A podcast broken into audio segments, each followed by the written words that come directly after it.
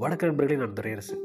தமிழகத்தில் திமுக மற்றும் அதன் கூட்டணி கட்சிகள் ஒரு கூட்டறிக்கையை அக்டோபர் முப்பதாம் தேதி வெளியிட்டுள்ளன. மிகவும் பரபரப்பை ஏற்படுத்தியிருக்கக்கூடிய அந்த அறிக்கையில் கூறப்பட்டுள்ள விஷயங்கள் மிக மிக முக்கியமானவை. தமிழக ஆளுநராக ஆர் என் ரவி பொறுப்பேற்ற முதல் நாள்தோறும் ஏதாவது சர்ச்சைக்குரிய கருத்துக்களை சொல்லி வருவதை வழக்கமாக கொண்டுள்ளார். அதற்கு காரணம் தமிழ்நாட்டில் தேவையற்ற வீண் சர்ச்சைகளை உருவாக்கி குழப்பம் ஏற்படுத்தும் நோக்கமா அல்லது தன்னை நோக்கி கவனிப்பு எப்போதும் இருக்க வேண்டும் என்ற தாகமா என தெரியவில்லை. எதுவாக இருந்தாலும் சனாதனம் ஆரியம் திராவிடம் பட்டியலின மக்கள் திருக்குறள் குறித்து அவர் கூறும் கருத்துக்கள் அபத்தமானவையாகவும் ஆபத்தானவையாகவும் இருக்கின்றன. ஆளுநரின் தனிப்பட்ட ஆன்மீக நம்பிக்கைகள் குறித்து நமக்கு எந்த விமர்சனமும் கிடையாது. அது பற்றி கவலைப்பட வேண்டியதும் இல்லை. ஆனால் அரசியலமைப்பு சட்டத்தால் அங்கீகரிக்கப்பட்ட ஆளுநர் பதவியில் இருந்து கொண்டு பழமைவாத நச்சரவங்களை நாட்டில் நடமாட விடுவது அவருக்கும் அழகல்ல. அவர் வைக்கும் பதவிக்கும் அழகல்ல. இந்தியாவை மதச்சார்பற்ற நாடு என சொல்கின்றனர். எந்த ஒரு நாடும் ஏதாவது ஒரு மதத்தை சார்ந்துதான் இருக்க முடியும். இதில் இந்தியா விதிவிலக்கு அல்ல என்று பேசியிருக்கிறார். ஆளுநர் அதாவது தன்னைத்தானே இந்திய நாடாளுமன்றமாக தன்னை உச்சநீதிமன்றமாக தானே இந்தியாவின் குடியரசுத் தலைவர் என இன்னும் சொன்னால் இந்திய நாட்டின் மன்னராகவே அவர் நினைத்துக்கொண்டு கொண்டு பேசத் தொடங்கியிருக்கிறார் என்றெல்லாம் அந்த அறிக்கை கூறுகிறது. அது மட்டுமல்லாமல் இந்த எஸ்ஆர் பொம்மை எதிர் இன்றிய இந்திய ஒன்றியம் என்ற வழக்கில் தீர்ப்பளித்த ஒன்பது நீதிபதிகள் கொண்ட அரசியல் சாசன அமர்வு குறித்தும் இந்த அறிக்கையில் விரிவாக பேசியிருக்கிறார்கள். இது ஒரு மிக முக்கியமான ஒரு அறிக்கையாக நான் பார்க்கிறேன். ஏனென்றால் எஸ்ஆர் பொம்மை வழக்கு என்பது மிக மிக முக்கியமான ஒரு வழக்கு. மாநில சுயாட்சி மாநிலங்களுக்கும் மத்திய அரசுக்கும் இடையிலான உறவு குறித்து பேசுகிற பொழுது எஸ்ஆர் பொம்மையின் வழக்கை நாம் கழித்துவிட்டு பார்க்க முடியாது. அது என்ன வழக்கு? ஆயிரத்தி தொள்ளாயிரத்தி எண்பத்தி எட்டில் கர்நாடகாவில் ஜனதா ஆட்சி வென்றது. எஸ்ஆர் பொம்மை முதல்வர். லோக்தல் கட்சி அவருக்கு ஆதரவு அளித்தது அதனையடுத்து இரண்டு கட்சிகளும் இணைந்து ஜனதாதளமாக பெயர் மாற்றம் பெற்றன ஏற்கனவே பொம்மை சட்டமன்றத்தில் பெரும்பான்மை ஆதரவுடன் தான் இருந்தார். இந்த இணைப்பின் மூலமாக மேலும் பதிமூன்று உறுப்பினர்களுடைய ஆதரவு அவருக்கு கிடைத்தது. இது நிகழ்ந்த கொஞ்ச நாட்களிலேயே மெலகேரி என்ற ஜனதா தள சட்ட சட்டமன்ற உறுப்பினர் ஆளுநரை சந்தித்தார். தனக்கு பத்தொன்பது சட்டமன்ற உறுப்பினர்களின் ஆதரவு இருப்பதால் தன்னை ஆட்சி அமைக்க அழைக்குமாறு கேட்டுக்கொண்டார். இதனை அன்றைய ஆளுநர் வெங்கட சுப்பையா ஏற்றுக்கொண்டு எஸ்ஆர் பொம்மையின் ஆட்சியை கலைக்க குடியரசுத் தலைவருக்கு பரிந்துரைத்து விட்டார். அதற்கு பிறகு நடந்ததுதான் பெரிய திருப்பம். தாங்கள் ஒன்றும் கட்சி மாறவில்லை என்று உறுப்பினர்கள் பத்தொன்பது உறுப்பினர்கள் சொல்லிவிட்டனர். ஆளுநருக்கு தர்மசகனம் இந்த அசாதாரணமான சூழலை சமாளிக்க எஸ்ஆர் பொம்மை தன்னுடைய பெரும்பான்மையை நிரூபிக்க வாய்ப்பு கோரினார். ஆனால் அதனை நிராகரித்தார் ஆளுநர். ஆம் அன்றைய குடியரசுத் தலைவர் ஆர் வெங்கட்ராமன் எஸ்ஆர் பொம்மை அரசை இருபத்தொன்று ஏப்ரல் ஆயிரத்தி தொள்ளாயிரத்தி எண்பத்தி ஒன்பதில் கலைத்து விட்டார். இதனை அடுத்து கர்நாடகத்தில் குடியரசுத் தலைவரின் ஆட்சி அமலானது. தனது ஆட்சி கலைக்கப்பட்டதை எதிர்த்து கர்நாடக உயர்நீதிமன்றத்தில் வழக்கு தொடர்ந்தார் பொம்மை. ஆனால் அந்த வழக்கை நீதிமன்றம் தள்ளுபடி செய்தது. அதனை அடுத்து உச்சநீதிமன்றத்தின் கதவை தட்டினார். அவ்வழக்கு விசாரணைக்கு எடுத்துக்கொள்ளப்பட்டது இறுதியாக ஆயிரத்தி தொள்ளாயிரத்தி தொண்ணூற்றி நாலாம் ஆண்டு மார்ச் மாதம் பதினொன்றாம் தேதி ஒன்பது நீதிபதிகள் கொண்ட அரசியல் சாசன அமர்வு தன்னுடைய தீர்ப்பை வாசித்தது. அந்த அமர்வின் தலைவராக அன்றைய உச்சநீதிமன்ற நீதிபதி குல்தீப் சிங் இருந்தார். இதற்கு முன்பாக அரசியலமைப்பு சட்டத்தின் பிரிவு முன்னூற்றி ஐம்பத்தாறு குறித்து நாம் கொஞ்சம் தெரிந்து கொள்ள வேண்டும். மக்களால் தேர்ந்தெடுக்கப்பட்ட ஒரு அரசாங்கம் ஆட்சியில் இருக்கும் பொழுது சட்ட ஒழுங்கு பிரச்சனை கட்டுப்படுத்த இயலாத சூழல் அல்லது ஒரு அசாதாரணமான சூழலில் ஆளுநரின் பரிந்துரையின் பேரில் குடியரசுத் தலைவர் மாநில அரசை கலைத்து விடுவார். அதாவது எந்த சூழலிலும் மத்திய அரசின் கட்டுப்பாட்டில் தான் மாநில அரசுகள் இயங்குகின்றன என்ற தோரணையை எப்போதும் அது காட்டிக்கொண்டிருக்கும். இது மாநில அரசுகளுக்கு எப்போதுமே ஒரு அச்சத்தை கொடுத்து கொண்டே இருந்தது. இதற்கு முன்னோடி எது என்றும் நாம் பார்க்க வேண்டும். இந்திய அரசு சட்டம் Government of India Act nineteen thirty five ஆயிரத்தி தொள்ளாயிரத்தி முப்பத்தஞ்சு என்ற சட்டம் ஆங்கிலேயர் ஆட்சி காலத்தில் தான் இங்கு கொண்டு வரப்பட்டது இந்த பாட்காஸ்ட் பதிவுக்காக அந்த சட்டத்தை நான் இங்கிலாந்து அரசின் அதிகாரப்பூர்வமான இணையதளத்திலிருந்து நான் இன்றைக்கு எடுத்தேன். அதன் முதல் முதல் பக்கத்திலேயே அதாவது முகப்பிலேயே பொருளடக்கத்தில் இந்திய கூட்டமைப்பு ஃபெடரேஷன் ஆஃப் இந்தியா என்றுதான் குறிப்பிடப்பட்டிருக்கிறது.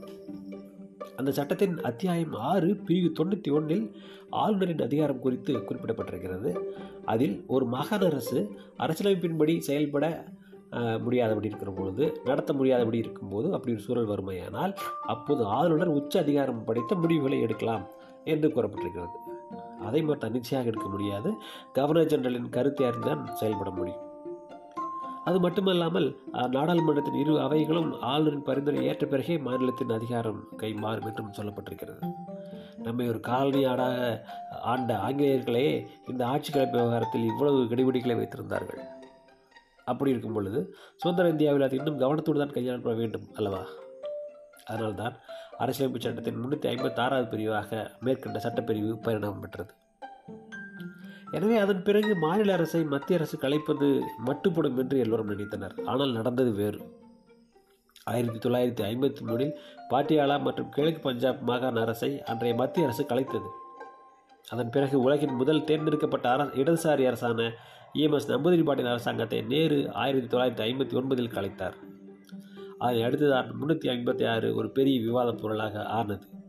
ஆயிரத்தி தொள்ளாயிரத்தி எழுபத்தாறில் அவசர நிலையை சரியாக அமல்படுத்தவில்லை என்று தமிழகத்தில் திமுக அரசு கலைக்கப்பட்டது. அது ஒரு பெரிய அரசியல் சூறாவளியவே உருவாக்கிவிட்டது. மத்திய அரசுக்கு பிடிக்காத மாநில அரசுகளை கலைக்க இது ஒரு வாய்ப்பாகவே தொடர்வதா? என கேள்விக்கு விடையாக அமைந்தது எஸ்ஆர் பொம்மையின் வழக்கு. அவ்வழக்கின் தீர்ப்பு மாநில சுயாட்சி குறித்த நூற்றுக்கணக்கான கேள்விகளுக்கு ஒற்றை விடையாக அமைந்தது என்று சொன்னால் அது மிகையாகாது. மாநில அரசு கலைக்கப்படுவதும் குடியரசுத் தலைவர் ஆட்சி நடைமுறை கொண்டு வரப்படுவதும் நீதிமன்றத்தின் மேற்பார்வைக்கு உட்பட்ட விஷயம்தான் என்று இந்த பொம்மை வழக்கை விசாரித்த அமர்வு கூறியது. எஸ்ஆர் பொம்மை ஆட்சி கவிழ்ப்பை வெறும் அரசியல் விஷயமாக பார்க்க முடியாதனும் மாநில அரசு தவறான காரணங்களுக்காக கலைக்கப்பட்டால் அதை செல்லாது என்று அறிவிக்க நீதிமன்றத்துக்கு அதிகாரம் உண்டு என்றும் அது கூறியது. அரசியல் சாசனத்தின் முன்னூற்றி ஐம்பத்தி ஆறாவது பிரிவு மாநில அரசை கலைக்கும் அதிகாரத்தை குடியரசுத் தலைவருக்கு வழங்குகிறது. ஆனால் அந்த அதிகாரம் என்பது நிபந்தனைகளுக்கும் மேற்பார்வைகளுக்கும் உட்பட உட்பட்டதுதான் எனவும் மாநில அரசை கலைக்கும் பரிந்துரைகளை மேற்பார்வை செய்யும் அதிகாரம் நீதிமன்றங்களுக்கு உண்டு எனவும் குறிப்பிட்டது. அந்த தீர்ப்பின் ஒரு இடத்தில் the power conferred by article three fifty six upon the president is a conditional power. It's not an absolute power என்றும் குறிப்பிடப்பட்டிருக்கிறது. அதாவது விதிமுறைகளுக்கு உட்பட்ட அதிகாரம் தான் அது. அது ஒரு முழுமையான அதிகாரம் என்று சொல்ல முடியாது என்று குறிப்பிடுகிறது. அது மட்டுமல்லாது சமய சகிப்புத்தன்மை வேற்றுமையில் ஒற்றுமை குறித்தும் அந்த அற்புதமான தீர்ப்பு விரிவாக பேசியிருக்கிறது. ஆயிரத்தி தொள்ளாயிரத்தி எட்டாம் ஆண்டில் மகாத்மா காந்தி ஸ்வராஜ் இதழில் எழுதிய கீழ்காணும் வரிகளை எடுத்தாண்டிருக்கிறது அந்த தீர்ப்பு. இந்தியா ஒருபோதும் ஒற்றை நாடாக இருக்க முடியாது. ஏனென்றால் வெவ்வேறு மதங்களைச் சேர்ந்த மக்கள் இங்கு வாழ்கின்றனர். உலகின் எந்த மூலையில் ஒற்றை தேசிய இனத்தையோ ஒற்றை மதத்தையோ ஒரு பகுதியில் காணவே முடியாது. இந்தியாவும் அதுபோல ஒருபோதும் இருந்ததில்லை என்கிறார் மகாத்மா. அது மட்டுமல்லாமல் மாநில சுயாட்சி பன்முகத்தன்மை இறையாண்மை சோசலிசம் குறித்த நேரு டாக்டர் ராதாகிருஷ்ணன் ஆகியோரின் கருத்துக்களும் அந்த தீர்ப்பில் எடுத்தாளப்பட்டிருக்கின்றன. இந்த தீர்ப்பின் முக்தாய்ப்பான பகுதி என்று நான் இதை பார்க்கிறேன். அதாவது பத்தாவது பகுதி பத்தியில் அதை சொல்கிறாங்க இந்திய அரசியல் சாசனத்தின் முக்கிய கூறுகளில் ஒன்றுதான் சமய சகிப்புத்தன்மை என்பது. எப்போது மத வழிபாட்டு சுதந்திரம் இந்தியர்கள் அனைவருக்கும் வழங்கப்பட்டதோ அப்பொழுதே ஒருவரின் மதம் நம்பிக்கை ஆகியவை அரசுக்கு ஒரு விஷயம் அல்ல. அரசாங்கத்தை பொறுத்தவரை எல்லோருமே அதற்கு முன்னால் ஒன்றுதான். அரசாங்கத்தில் மதத்துக்கு வேலை இல்லை. எந்த அரசியல் கட்சியும் மதம் சார்ந்த கட்சியாக இருக்க முடியாது. அரசியலும் ஆண்மையும் கலக்கவே முடியாது என்கிறது அந்த பத்தி. அதனால்தான் அரசியலமைப்பு சட்டத்தின்படி நியமிக்கப்படுகிற ஆளுநர்கள் சமய சார்பற்றவர்களாகவும் அரசியலமைப்பின் கோட்பாடுகளை உறுதி செய்பவர்களாகவும் இருக்க வேண்டும் என்று எதிர்பார்க்கப்படுகிறது.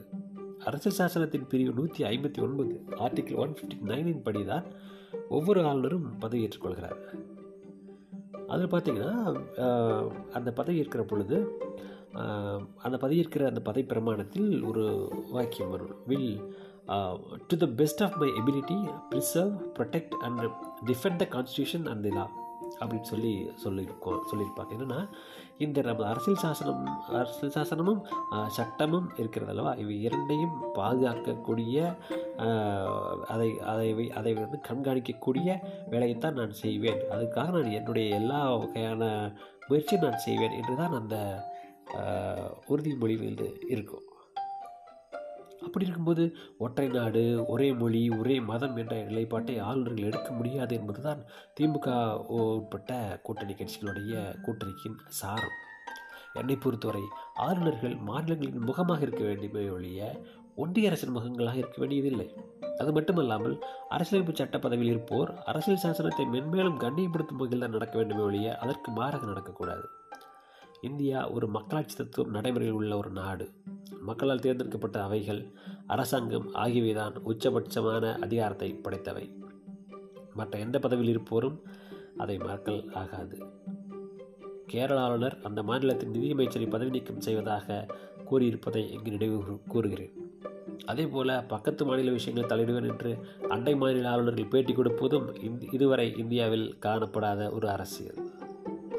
ஒரு மாநிலத்தில் அரசியல்வாதிகளுக்கு மட்டும்தான் நடத்தை விதிகள் இருக்காது.